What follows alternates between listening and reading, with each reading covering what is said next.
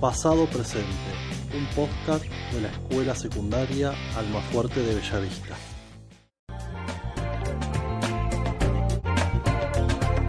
Voy a la cocina, luego al comedor. Miro la revista y el televisor. Me muevo para aquí, me muevo para allá. Norma Pla, caballo lo tiene que matar. Vienen con chorizo que ya va a llegar. Que cocinen a la madre de caballo. O a los hijos, si es que tienen. O a su amigo el presidente, no le dejen ni los dientes. Porque menen, porque menen. Porque menen se lo gana y no hablemos de pavadas. Si son todos traficantes. Y si no el sistema qué? Si no el sistema? No me digas se mantiene con la plata de los pobres. Eso solo sirve para mantener a algunos pocos. Ellos transan, ellos venden. Y es solo una figurita de que te de presidente. Si estaba Alfonsina que vende otros Los años 90 estuvieron caracterizados por el fin del comunismo tras la caída del muro de Berlín y la disolución de la Unión de Repúblicas Socialistas Soviéticas. Junto a la desaparición del bloque comunista a nivel mundial, se consolidó una forma de capitalismo en su versión más conservadora, el neoliberalismo. La Argentina no estuvo al margen de este proceso y el triunfo electoral de Carlos Menem en el año 1989 significó no solo la claudicación de las ideas estatistas del peronismo, sino un viraje de 180 grados hacia posiciones políticas y económicas neoliberales. A pesar que durante su campaña Menem había prometido la revolución productiva y el salariazo, una vez asumido el gobierno, lejos quedaron aquellas promesas, y por el contrario, el país adoptó una serie de políticas económicas vinculadas a beneficiar a las grandes empresas privadas en detrimento de los trabajadores, junto a una serie de privatizaciones que fueron desmantelando el aparato productivo nacional. En 1991 asumió Domingo Cavallo como ministro de Economía. Sus políticas continuaron con las medidas que se venían aplicando hasta ese entonces, como la privatización, la apertura económica, la disminución de gastos del Estado y la quita del poder a sindicatos. Se implementó la ley de convertibilidad y se estableció la paridad entre el peso y el dólar. Esto permitió bajar rápidamente la inflación a cambio de un gran endeudamiento externo. Junto a ello, los indultos contra los militares que habían secuestrado, torturado y matado a miles de argentinos generaron la sensación que el olvido y la impunidad se imponían en nuestro país. La corrupción, los negociados y las banalidades fueron moneda corriente, mientras decenas de empresas estatales cerraban sus puertas y sus trabajadores quedaban desocupados y sin un futuro claro. Los estragos de las políticas neoliberales implementadas en los 90 no pudieron ser ni siquiera revertidas por el gobierno de la Alianza que triunfó en las elecciones de 1999 y la crisis del 2001 no se debió solo a las impericias del gobierno de De la Rúa, sino también a una década asignada por la corrupción y la desindustrialización. ¿Qué se llamó el rock chabón surgido en estos años del neoliberalismo? ¿Qué público se sintió interpelado por él? ¿Cómo se relacionó el contexto histórico con esta expresión del rock local? ¿Qué temáticas abordó el rock chabón? ¿Y en qué se diferencia con el rock nacional? ¿Cuáles fueron sus formas de protesta ante los efectos del neoliberalismo? ¿Qué ocurrió con el rock chabón a finales de los 90? Somos Juan Francisco Barbelo, Lucio Luque Materazzi y Santiago Chiapari, alumnos de sexto de secundaria del Colegio Almafuerte, promoción 2020. En la Argentina, la clase media es la que nutrió al movimiento de los músicos y compositores que más han influido en las formas musicales que se desarrollaron desde la mitad de los años 60 hasta buena parte de los 90. Al mismo tiempo, las clases medias han sido las que, históricamente, más público le han aportado a esos músicos y sus grupos desde los inicios del rock nacional hasta la actualidad. Esto provoca que, en los sectores populares, en la población de trabajadores manuales y de empleos poco calificados, la tradición rockera no estuviera tan presente. Sí a través del heavy metal, por ejemplo, pero la cumbia, el chamamé y música folclórica eran los géneros musicales más consumidos por los sectores populares. El rock chabón produjo un cambio fundamental en la escena del rock. Fue una de las formas en las que los sectores populares se introdujeron al mundo del rock. Esta variedad musical no fue, inicialmente, un género del rock definido por una regla musical o letrística, sino que fue definido por el público y muchas bandas fueron transformadas por ese público que los seguía. Fue así como el rock chabón tomó como núcleo de sus temáticas y sentimientos las problemáticas económicas y sociales surgidas al calor de las reformas neoliberales implementadas durante los años 90.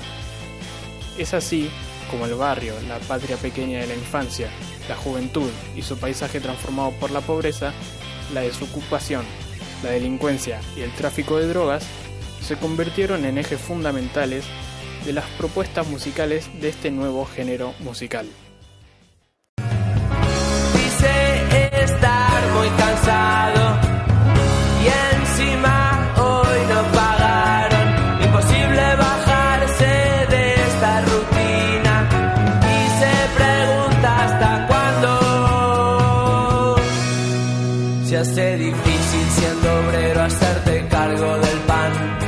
esposa, tus hijos, del alquiler y algo más.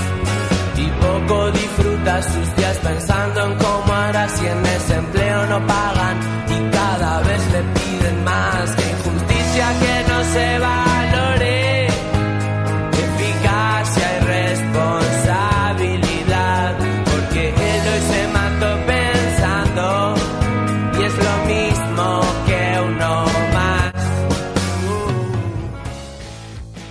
Este tipo de música escenificó un combate social entre los delincuentes y la represión policial, donde los artistas figuraban como defensores de los primeros.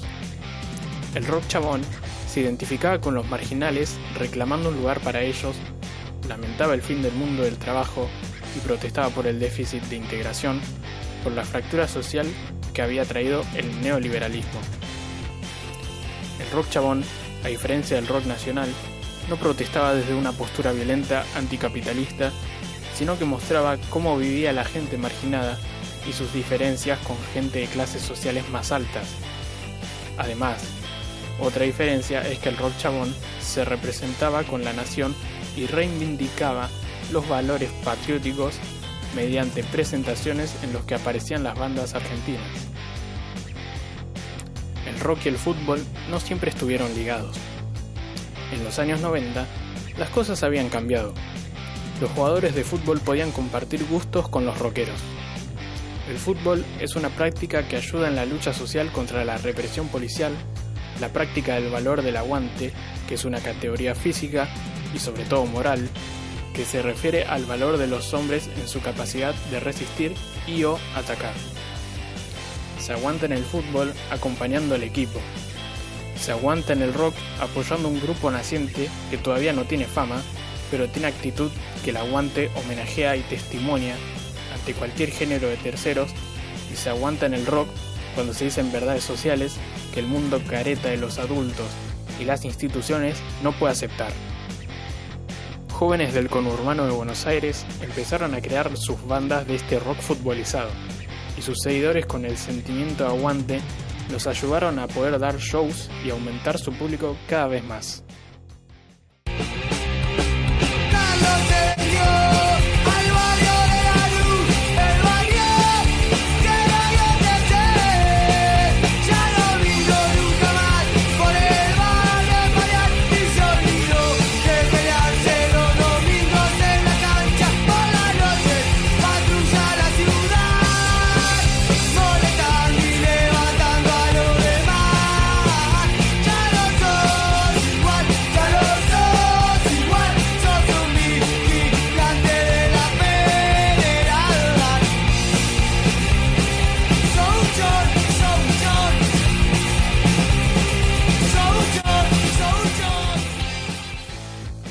Finales de los 90, el rock chabón comenzó a transitar por los escenarios de la capital federal y amplió su público hacia nuevos sectores sociales medios que comenzaron a incorporar a su repertorio musical a muchas de estas bandas.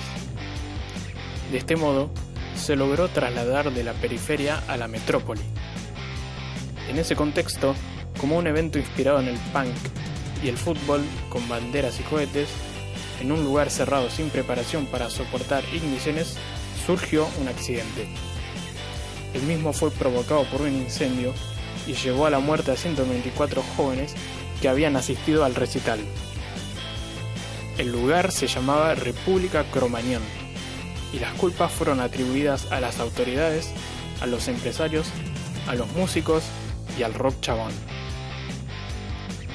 Tras la tragedia, las primeras críticas que recibió el rock chabón estuvieron relacionadas con la idea de ser un estilo musical que no pertenecía al mundo del rock.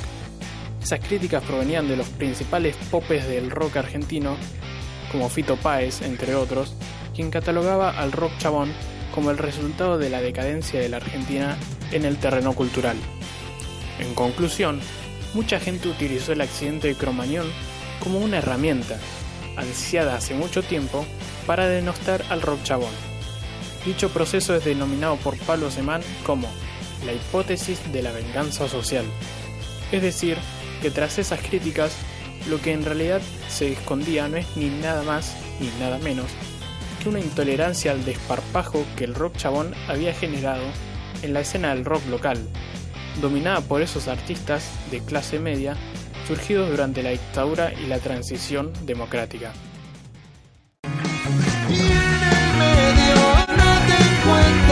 Más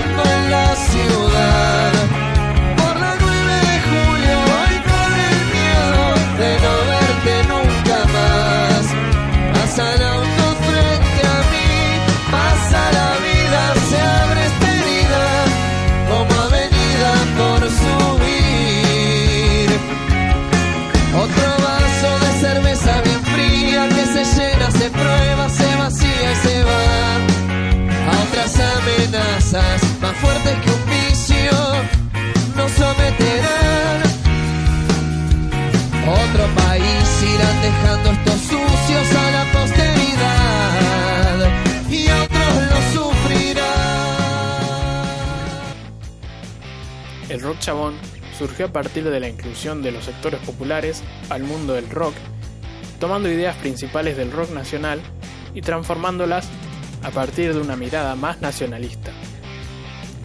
Este rock buscaba remarcar la marginación y la crisis social que había generado el neoliberalismo en Argentina y así manifestar sus protestas. Este rock logró conseguir la fama, desplazando otros tipos del género, lo que ocasionó un sentimiento de rivalidad y una mirada despectiva sobre este género musical popular. Finalmente, Cromañón fue algo más que un accidente provocado por la negligencia de diferentes actores sociales que terminó generando la muerte de más de un centenar de jóvenes. Fue también una tragedia utilizada por otros artistas y medios de comunicación que testaban este género por su origen plebeyo. Pero el rock chabón no solo permitió la protesta en contra de la marginación generada por el neoliberalismo, sino que también fue una herramienta que le dio la posibilidad de expresarse a vastos jóvenes provenientes de los sectores populares. Esto fue Pasado Presente, un podcast de la promoción 2020 de la Escuela Secundaria Alma Fuerte de Bellavista.